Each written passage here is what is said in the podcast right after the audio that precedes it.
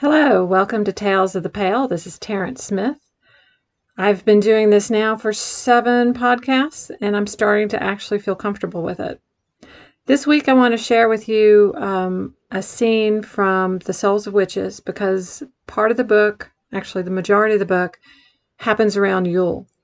And since we're in the holiday season, I thought I would share with you a depiction um, from one of the ceremonies that um, many witches participate in. Now, here's a disclaimer. This is a depiction of the transfer of power between the Oak King and Lord Holly.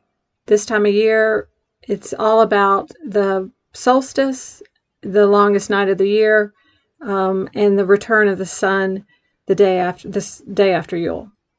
So some covens and some witches reverse this.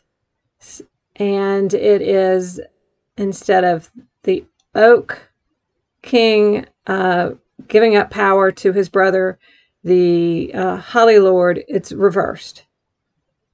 I have always thought it is better this way. So that's how I wrote it in the book.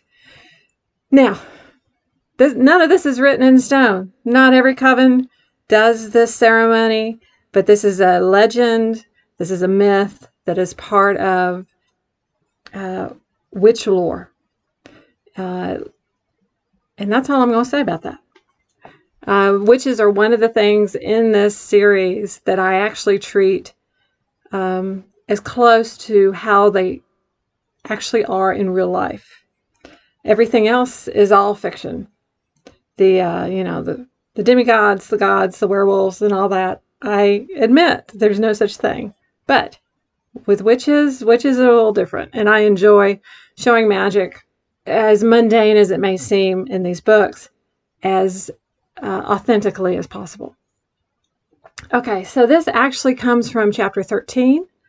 Uh, this is the evening and a procession toward a clearing where the transfer of power and the the pageantry is all played out. So, from the the Souls of Witches, chapter 13. And I'm reading from my proof book, so you're also going to hear the pages turning. It was late afternoon, and the sun was sinking quickly behind the hilly horizon, casting shadows across the landscape. The leaves were too deep under Rowan's boots to offer any sound as she walked. The air had gone from nippy to decidedly cold, and she was thankful for the hooded wool- woolen cloak she wore. She should have grabbed some gloves, Rowan thought, as she kept pace behind Trent. The metal handle of the unlit candle lantern she carried was cold in her hands.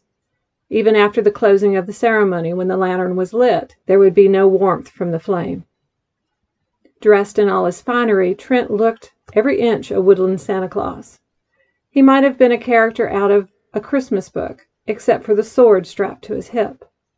The rest of the coven followed Rowan in a solemn procession of silent witnesses to tonight's events. They were celebrating a story each of them knew and loved, a sacred time they had come to mark and honor, of two brothers and a transfer of power from one to the other, as nature itself moved from the deep darkness of winter into a new fragile light. When the procession finally approached the clearing, Trent slowed, then stopped. Rowan halted beside him. No one spoke. They all knew their parts they were to play. Destiny, who'd unexpectedly arrived at the farmhouse a day early, took her place on the other side of the Holly Lord. Her face, like Rowan's, was hidden by the deep hood of her cloak. Helen had already made this trek a few minutes ahead of the rest of the coven to formally greet the Oak King. Despite the fading light, Helen's figure in white robes and cloak was easily to discern. She stood next to a seated figure whose back was to them all. After Trent's misguided warning that and Jasmine's unsolicited input, Rowan had to admit she was a little curious about the stranger who'd hooked up with so many of Helen's coven.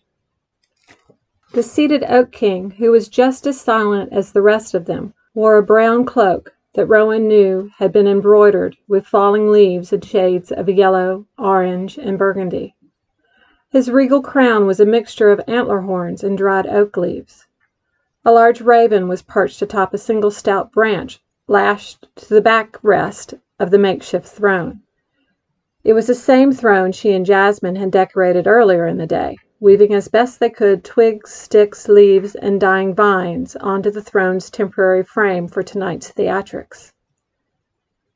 The Coven's procession had purposely entered the circle from the north. It was Rowan's responsibility to hold this position for the duration of the ceremony, to honor their element of earth. As Sarah brushed past Rowan's shoulder, a pack of coyotes began to bay somewhere in the distance. Their yelps and moonsong added ambiance. It also gave Sarah's measured clockwise progression along the perimeter of the clearing circle a feel of gravitas, as her totem animal's vocal tribute heralded her steps. When she settled into her, her eastern position, the coyotes fell silent for the guardian of air. Castor had slowly trailed behind Sarah, his footfalls following her exact track. His free hand grazed her cloak as he moved steadily onward to take up his southern watch for the element of fire. And then it was Jasmine's turn. An owl hooted in the distance as nature itself seemed to note her steady tread, her cloak flowing over the fallen leaves like a black river to stand at the circle's western point to anchor the element of water. Only when all movement had ceased did Helen raise her voice and announce for all to hear, Lord Holly comes. On cue, Trent moved toward the center of the field, the sound of his fur cuffed boots cushioned by deeply bent grass. Destiny waited a few heartbeats and then followed Trent. Her black cloaked figure carried the Oak King's sword in one hand and her own unlit lantern in the other. Halfway to the circle's center, the two diverged, Lord Holly moving left and the other right. Destiny took her position beside the Oak King's throne, just opposite Helen's snow white form. When Trent passed by Helen, the Oak King's voice rang out, Brother, why have you come? Rowan's heart stumbled. She knew that voice. In a booming reply, Lord Holly announced, can you feel the change that is upon us, Oak King? The nights are long and cold once again. I have come to claim my right to sit on the throne. The raven squawked a loud protest as the Oak King rose slowly to his feet. Off to Rowan's left, a stray deer paused among the trees, its gaze drawn by the movement. Lord Holly, do you come prepared for battle, then? For no change can be manifested without strife and struggle. Before his brother could reply, the Oak King shrugged off his kingly robe. It pooled at his feet. He was bare from the waist up and looked neither old nor failing. Not at all like the past actors Helen had asked to play the part.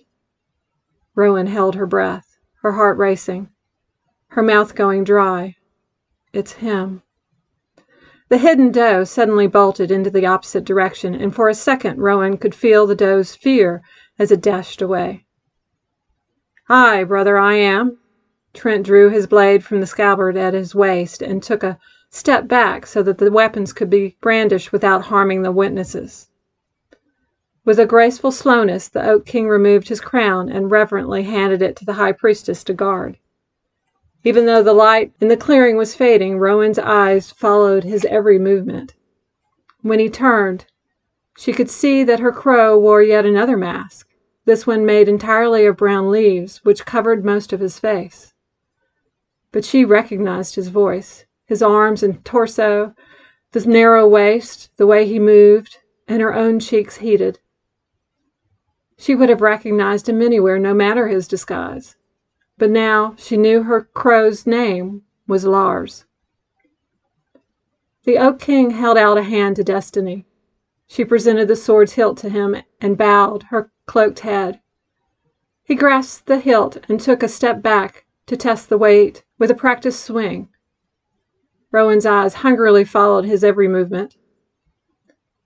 How could he, of all people, be here at Helen's? Was it for her? Rowan's heart asked. Or, her mind replied, was she just another conquest? So be it then, brother, he growled, striding forward to meet Lord Holly's challenge. The battle itself was staged, of course, choreographed much like a play.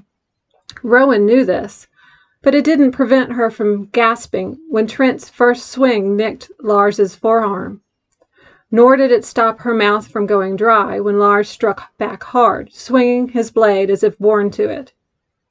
For several moments the duel itself seemed real, but eventually the ferocity of the contest ebbed, and in a practice move worthy of any Shakespearean drama, the Oak King was defeated and fell dramatically to the ground. When the Oak King did not rise, the High Priestess knelt and kissed the defeated brother on the lips lips Rowan remembered all too well. Helen then dutifully crowned the Oak King with a wreath of cedar, rosemary, and holly sprigs. May you reign until the summer solstice, Holly King, Helen pronounced. Rowan's gaze remained glued to Lars, who lay still unmoving on the ground. She wondered if tonight would be a beginning or an ending for them. Had she imagined their connection? would she discover that Samhain had been nothing more than another sexcapade for him. Unhurriedly, each of the coven members approached the new king to kiss his cheek before moving on to Helen, who lighted their lanterns as a symbol of the sun's return. From the priestess, they received an acorn to protect until the sun's light could awaken it in the spring. Once done, they were all supposed to walk back to the farmhouse for an evening of games and, of course, dinner. Throughout this simple but touching closing ceremony, the Oak Lord remained still. Destiny covered his torso with a discarded robe to keep him from freezing. Then she, too, departed with her lit lantern and acorn. The raven had chuckled off and on during the process, perched atop the fallen brother's chest. But to his credit, Lars had stayed in character despite the raven's misplaced laughter and the chilly ground. Rowan began to dread her journey to the center of the field. Being the first to arrive, she, as the element of earth, would be the last to approach the newly crowned Holly King. Dusk had long given way to night, and the glow of Helen's own candle was the only illumination besides the moon. As Rowan approached, Helen's candle cast an intimate circle of light around the four of them. Rowan respectfully kissed Trent as a blessing from the element she represented, and then stepped close to Helen to have her lantern lit and accept the precious acorn she was to guard through the remaining cold months. Protect Lord Oak until the warming of the sun, Helen intoned for the fifth time, handing Rowan the acorn. Just as she started to, to light the lantern, the raven called out in a funny little voice, Sweetie Watts! This outburst and the almost violent thrashing of wings drew the attention of Helen, Trent, and Rowan. Helen glared down at the bird. The Holly King coughed and cleared his throat to suppress a chuckle. Cringing, Rowan ignored the disruption as best she could. While Helen lit the lantern, Rowan glanced down at Lars. She couldn't help herself. Despite the mask and near darkness, she could feel him, that same alluring pull she had experienced Samhain night. And then we're going to leave it there. The Souls of Witches is book four in this Legends of the Pale series. Of course, all these books are standalone uh, paranormal romance. You can read them in any order. I am going to produce one more podcast before Christmas. Uh, no matter what holiday you celebrate this time of year, please let it be a merry one. I will see you uh, then again next year. As always, thank you for spending time with me at Tales of the Pale.